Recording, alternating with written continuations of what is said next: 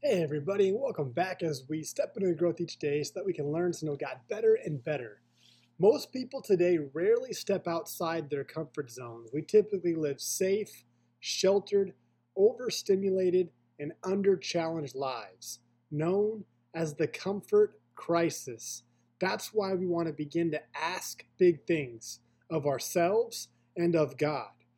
Friend and local pastor here in the Tri Cities, Mark Middleton, shares some powerful words that go right along with our Ask Big focus for the month.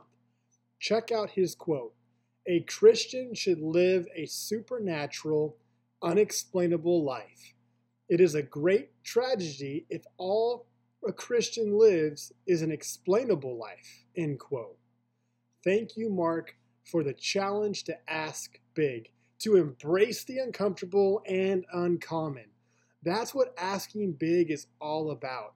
Asking God to do the supernatural and unexplainable with our lives, not because of our doing, but the Holy Spirit working through us. Freaked out yet? Good.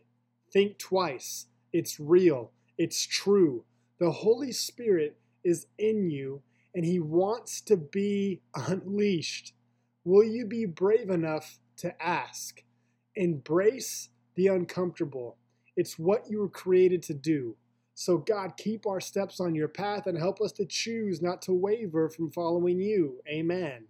Are you ready? Let's take a step. Let's grow. I believe you are one thought, one word, and or one action away from a totally different life.